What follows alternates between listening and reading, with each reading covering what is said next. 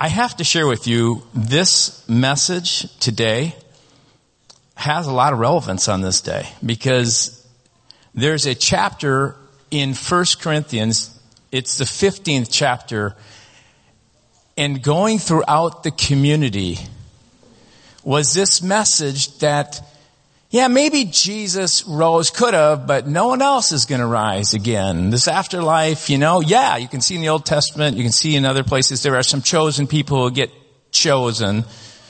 And so Paul is counteracting this argument. And, and so this is what it says. Paul writes, but if it is preached that Christ has been raised from the dead, how can some of you say that there's no resurrection of the dead? If there is no resurrection of the dead, then not even Christ has been raised. And if Christ has not been raised, our preaching is useless and so is your faith. More than that, we are then found to be false witnesses about God. For we have testified about God that he raised Christ from the dead. But he did not raise him if in fact the dead are not raised. For if the dead are not raised, then Christ has not been raised either. And Jesus is the hinge pin, uh, pin of this whole thing. And if Christ has not been raised, your faith is futile and you are still in your sins. Then those also who have fallen asleep in Christ are lost, if only for this life we have hope in Christ. We are of all people most to be pitied. If it's just for now, and it's not for some life after this where we're together together, Paul says we should be pitied.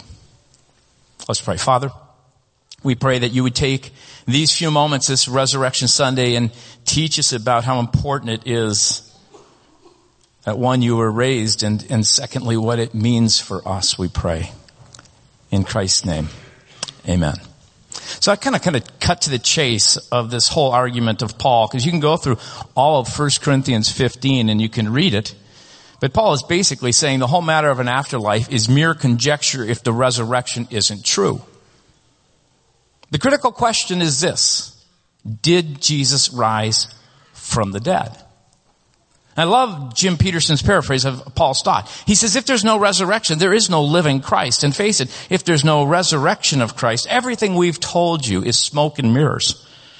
And everything you've staked your life on is smoke and mirrors. Not only that, but we would be guilty of telling a string of barefaced lies about God. All these affidavits we passed on to you verifying that God raised up Christ, sheer fabrications if there's no resurrection. So as we were thinking about it, one of the reasons we showed these few clips, and in fact, it's only a, a, small portion of the clips that you can find. You can go on YouTube, and, and I believe it's CBN. It's all about the proofs of the resurrection of Christ. Really well done, an opportunity if you want to actually look at that more in detail. But people can find out the truth about the resurrection. You can do the study. You can do the historical work. In fact, a number of people throughout the years have, have approached it not trying to prove it, but to actually disprove the resurrection, kind of saying for once and for all, I'll look at the evidence and I will find that key piece that just shows you that this could never happen. Well, we've already heard this morning there is historical evidence supporting the resurrection, specifically with regard to the documents, thousands that support it that are nearer the time of when the apostles lived where people could actually deny it. You can, you can look at the reliability of the New Testament and, and, and talk even about some of the common objections, the idea that he hallucinated or, and a group of people hallucinated or the, they went to the wrong tomb or the body was stolen. There's all kinds of objections that can be easily answered if you want to do the research. And there's a great deal more evidence that supports this. Women being the first witnesses, which wouldn't happen in that culture. You wouldn't want to support your story because women were not even to be witnesses throughout many cultures when it came to legal evidence. This whole idea of the transformation of Saul, that he would, this guy who was murdering Christians would himself become a missionary for Christ. And the idea of disciples, all of them lying and, and some 500 actually seeing Jesus and also holding this lie. Chuck Colson, he wrote, he was Nixon's, uh, President Nixon's hatchet man.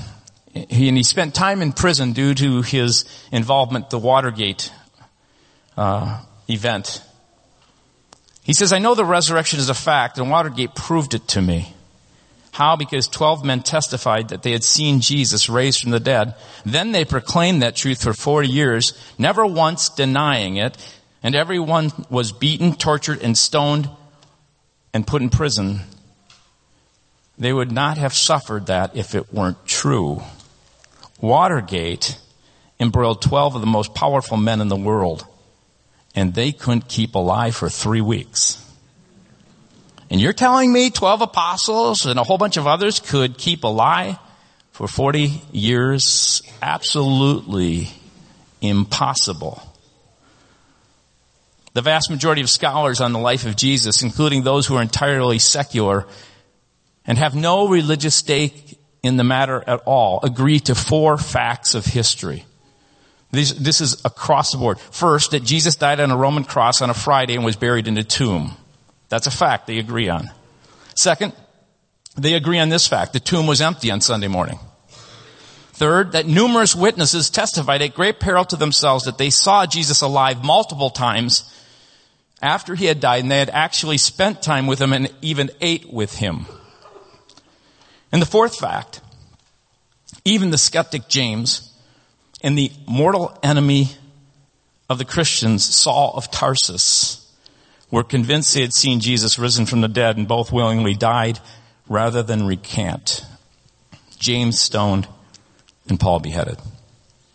There's an author and scholar, Gregory Koukl, in his book, The Story of Reality. He says, these four facts represent the overwhelming consensus of professional historians specializing in the life of Jesus, even skeptical ones. I'm speaking quite literally, he writes. The conclusions the conclusion is a result of an exhaustive analysis surveying, listen to this, 1400 academic sources published since 1975, printed in English, French, and German. Koukl concludes, now among professional historians there is a split decision on whether this empty tomb revealed a risen Christ. There's a split decision, yet most of the critics, almost to a person reject the fact that any of those natural explanations could be the explanation. And he asks this question, if most agree that natural explanations are not adequate to explain Christ's resurrection, then why not consider a supernatural explanation that makes sense of the evidence? Because good history, if you think about it, good history is what is called indirect knowledge. You do not have the ability to go back to the past event, so you don't have the direct access to the past event. So you have to do your best at building the evidence that points to a reality. So, so history doesn't trade in proofs. It trades in po- probabilities. As you look at all the evidence, will it point to, could it point to, does it possibly show that Jesus rose from the dead? And the goal of history isn't proof, it's probability. So every person in this room, throughout this world, will have to kind of look at the evidence in one sense and say, what will I put my faith in? And the best explanation of the data, says Paul and the writers of the New Testament, is that Jesus rose from the dead. They saw him. So Paul writes, if this is true, if Jesus rose from the dead, then he shares some important implications, and I want to share three of those with you. The first implication he says is that your sins are forgiven. If Jesus Christ did rise from the dead, one of the first implications he talks about, if you look at verse 17 of chapter 15, he says, if Christ has not been raised, your faith is futile. You are still in your sins. All of you who may have put faith in Christ and the cross and trusted in that, you're still in your sin. The cross, we are told, according to the Word of God, according to the, the, the, the events of that time, it was actually the payment for your sins. That's what the cross was. So the cross was saying to you in this sense that all the work that needs to be accomplished so that you can have a relationship with God and you can come into His presence and even enjoy Him now through the afterlife is a result of what Jesus did, the work He did, the payment He made. And when He made that payment, it covered your sins. So that you don't have to do the work. It's now your opportunity to trust that, believe it, and realize that God's love has removed that so that you now in a grateful response to God can begin to live, not that you live a sin-free life, but you cannot, you do not allow that sin to cause the guilt and the shame that keeps you from coming to God. And so he basically says the cross is the payment, but the resurrection is the proof of purchase. It's the receipt that your sins are forgiven. That's why it's so important. Because how would you know whether that was really accepted by God as your payment if you didn't have some kind of receipt? So let's just say I was going to the store and someone handed me this bag, and of course I'm in Lululemons. yeah, right. Um, and I've got this real stretchy kind of outfit for working out. They hand me this. It's my size, everything. They say, this is yours. In fact, um, there's a receipt to prove it. Now, if I knew that to be the case, and, and now this gift was given to me, so this great exchange, this gift is mine, I don't have to walk through the store nervous that someone who works there or some security guy comes up and says, hey, wait a second. I don't know. And I go, you know what? I'll get this to go on. Here's the receipt. That's what he says the cross does, and that's what the resurrection does. The reason the resurrection is so important is because he says that you can walk knowing that you've been forgiven by God. It's not due to your work. It's not due to how much you can please God and make Him accept you. He does it through Jesus. But there's a second implication that Paul talks about. It's not only your sin forgiven, but he goes on and he says faith is because of the resurrection, it allows your faith to be effective. You see, your faith is only as reliable as what you are trusting in. So everybody in the morning, I'm, I'm guessing in the morning because it's still dark. How many are getting up when it's dark? But I'm just supposing. Okay. You, you probably flip a switch and you expect what to happen? The light to go on. My guess is that when you get up in the morning, you kind of get out of bed, kind of crawl out of bed. You, you probably stand up, I hope, and not wonder, will the floor hold me? You actually put your faith that the floor is reliable. Now, your faith has nothing to do whether that floor is reliable or not. Your faith merely activates the opportunity for you to live a whole new life rather than going around crawling and hoping that your floor will support you you actually now enjoy being able to walk around knowing by faith that it'll support you. And that's what Paul says. He says it twice. This must be so important. Verse 14, and if Christ has not been raised, our preaching, what we're telling you, don't bank on it, is useless. And so is your faith in what we're telling you. He says it in verse 17, if Christ has not been raised, your faith is futile because of what you're believing in and what we're telling you is not reliable. But if Christ did rise from the dead, your trust is all important.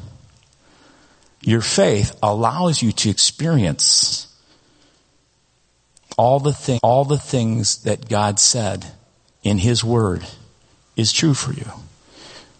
Your faith, if Jesus did rise from the dead, doesn't make true. Truth is truth no matter what. If Jesus did rise from the dead and that is true, then all of God's promises and all the promises that Jesus made and all that he taught can be counted on because Jesus rose from the dead. He did what he said he would do and he not only is true to his word, but the resurrection points to the power that his word holds true for you. So, the other day I was in New Jersey and I um, happened, as I was going to New Jersey, to stop by a store and I thought for an illustration's sake I would buy a mega million ticket. And uh, it happens to have all the winning numbers on it. You're not believing me. You don't have a lot of faith in me at this moment, do you? Let, us just say it had all the winning numbers on it. I could look at this and you could look at this and you could say, well, that doesn't look like five, look like 500 million billion dollars, right? A half billion. It doesn't feel like what I'm holding is a half million, a billion dollars. But if it's true, this little ticket that you in faith trust and cash in opens up all those riches to you. It opens up not just forgiveness, whether you feel forgiven or not. It opens up everything that God says in His Word. It allows for you to begin to experience God's presence in your life, His power, his desire to walk with you through difficult times. It allows for you to invite Him into your life every day, throughout every day, that He might participate in what you're doing, which is really amazing when you think about it. Can you imagine every day saying, God, I want you to walk with me? And as I pay attention to you, because this resurrection said that it unlocks all of your presence to me, then I want to live in that. I want you to be with me. I want to experience that. When I face a really difficult situation, I have the opportunity because this is true to believe Jesus that you have all power. That like you said, I'm the resurrection and the dead. And when I face this situation, I can begin to pray knowing I'm forgiven. I can be in relationship with you and knowing that when I do that, you might actually in a situation touch that and transform it. Or even more than that, you might touch my own heart and give me the ability to walk through something that I have great fear about. Because of faith. Because Jesus rose from the dead. Trust is all important. The resurrection of Jesus is the winning number that releases all of God's love and power in your life. Your sins are forgiven. Your faith is now effective. And here's something I just love. The third is this Jesus lives today. He's alive today. Jesus rose from the dead. We don't worship a dead person who claimed to be God or give us some good religious teachings. We do not worship someone who wants us to believe in a spirit of the resurrection, but we believe in someone who literally rose from the grave and defeated death. This Jesus is the first fruits of each and every one of us because of his life and his work that we will all someday not only live with him now, but forever because he's alive. And he continues to make himself known to people even today. He still appears to people. I was thinking about that. He still appears to people. This past February, on the 20th of the month, I received this news flash e-letter from Wycliffe Bible translators. And I get these things from time to time. And Wycliffe is a well-known ministry and their objective is to translate the Bible into every language and to do it to every people group. We've had missionaries that have been connected to Wycliffe. I have had close friends who have been connected to Wycliffe translators. And as this email came across my desk and I saw it was from Wycliffe, I, did, I just looked at the little topic subject and it read, Nigerian militants see Jesus. And I thought, well, that's interesting. Maybe I'll read a few lines of this and see. And so I began to read that. And it tells you in early February of this year, of this year, a Muslim, and he's a former Muslim actually, I don't know you and all these different things. And I realized that my life going into a place where you're asking me to go to, to talk to you people, I'm just, I'm nervous. And, and so finally the caller, in order to persuade Sani, said, can I tell you what happened?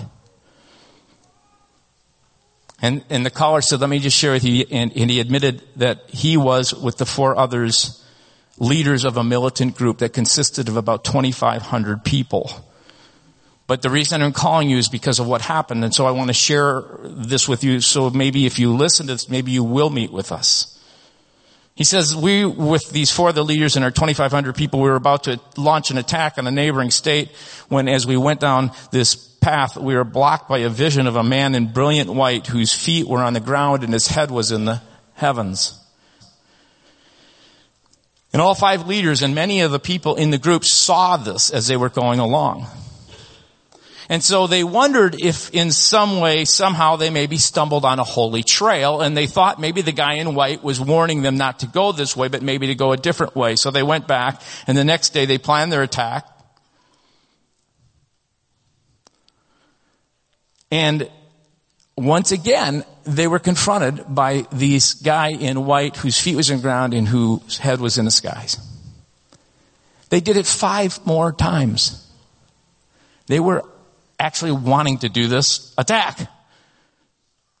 He says upon returning to the camp, the caller told him the five leaders, himself included, took their Muslim prayer rugs and separated from the camp and from each other. They said, you know, let's go pray about this. We've tried now a couple of different times to go down these paths, been blocked each time. We need to find out what's going on. And so they went into their own places where they got on a rug. They were near the bush area and, and they were each praying.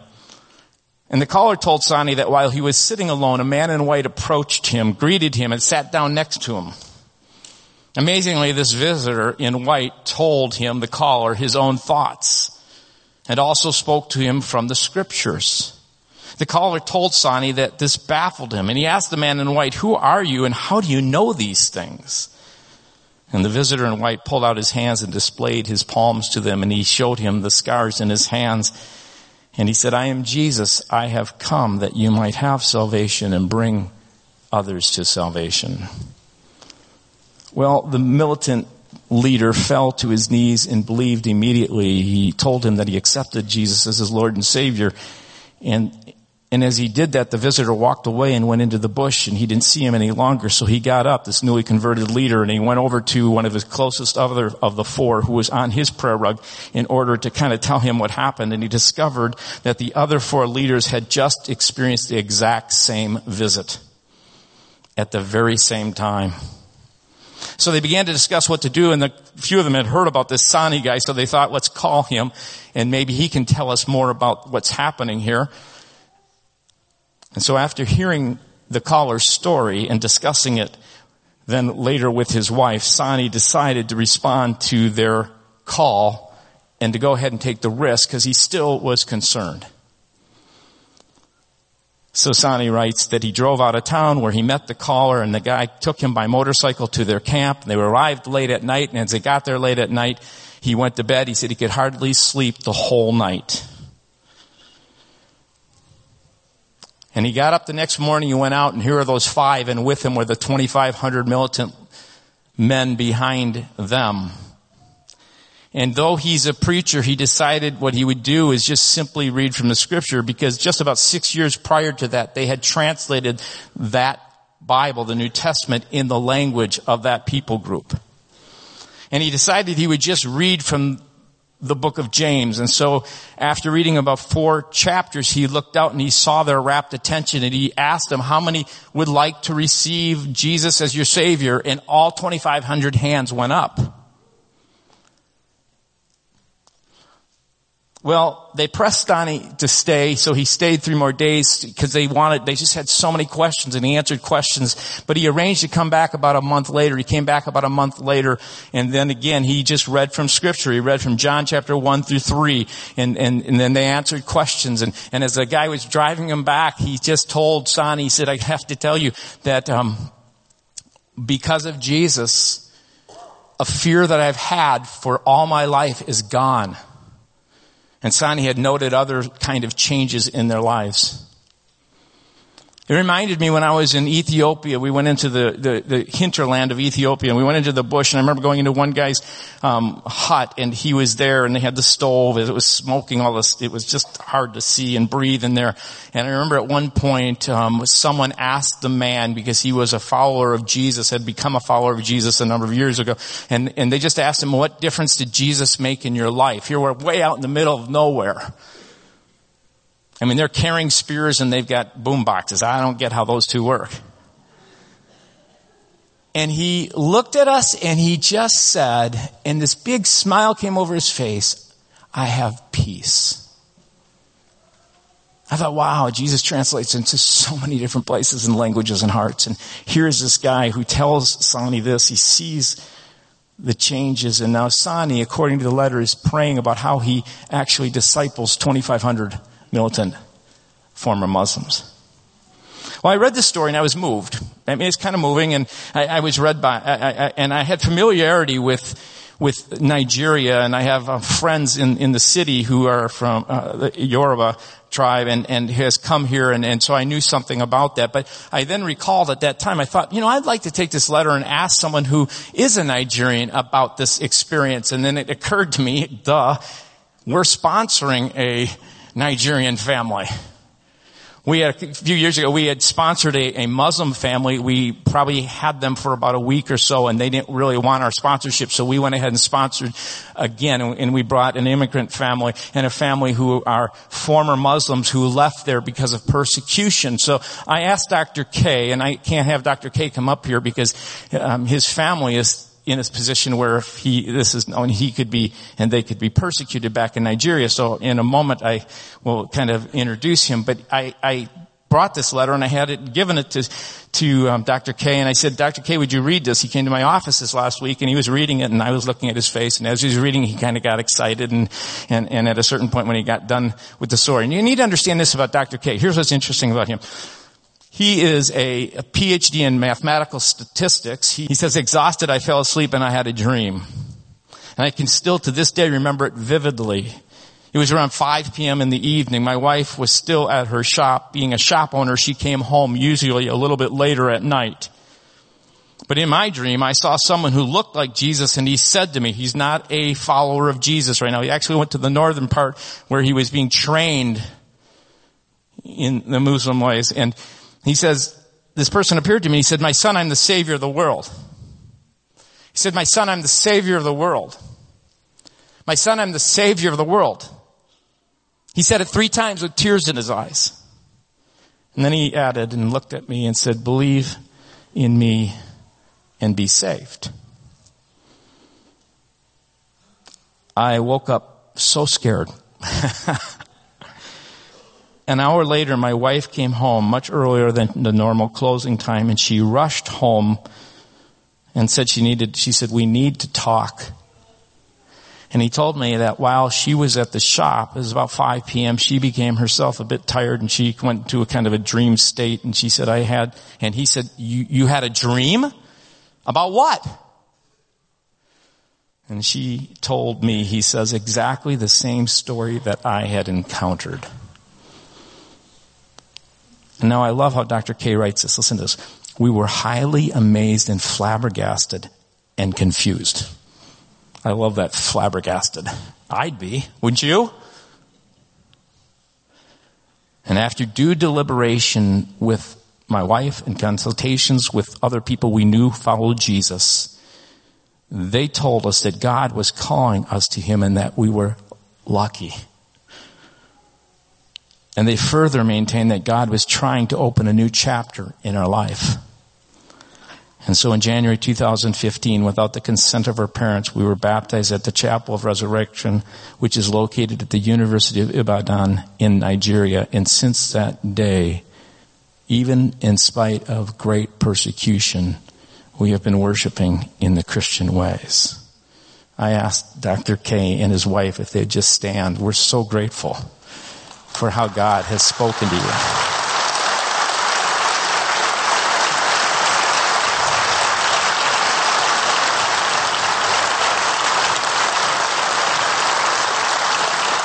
Thank you.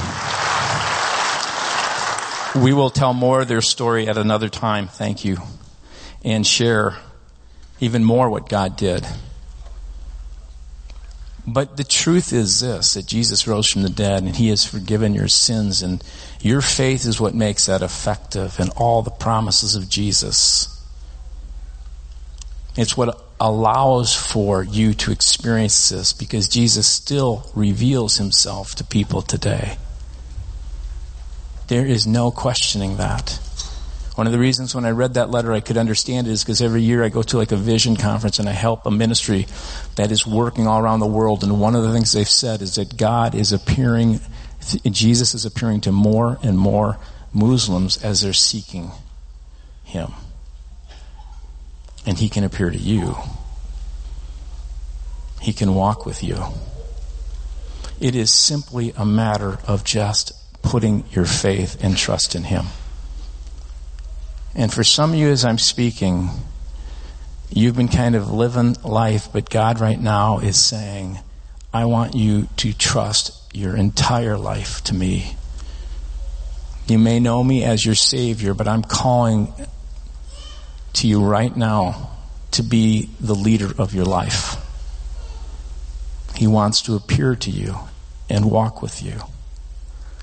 And for some of you, you may need to do more work and check this out and still kind of figure out whether it's true. But for some of you, you know the Spirit of God is just knocking at your heart right now. And He's asking you to invite Him into your life. Because He wants to be with you now and forever. And I just want to give you this moment to, to just invite Him into your heart, into your life. Would you just bow with me? If you're saying, Jesus, I know you've forgiven me, but I am going to invite you right now to lead my life because I haven't allowed you to do that. And the Spirit of God is speaking to your heart. And if you're in that situation where you've never opened your heart and received the forgiveness of God, it's not according to what you do, but just by faith through His grace. You just say, I want Jesus. I, I, I ask you and receive your forgiveness. And I choose to follow you with my life and trust you. If that's your heart's desire, just tell him that right now. Make that commitment to him. And then I encourage you to tell someone else. Let them know that you made this commitment. If you're brave enough right now, just slip your hand up. Just tell them yes, yes.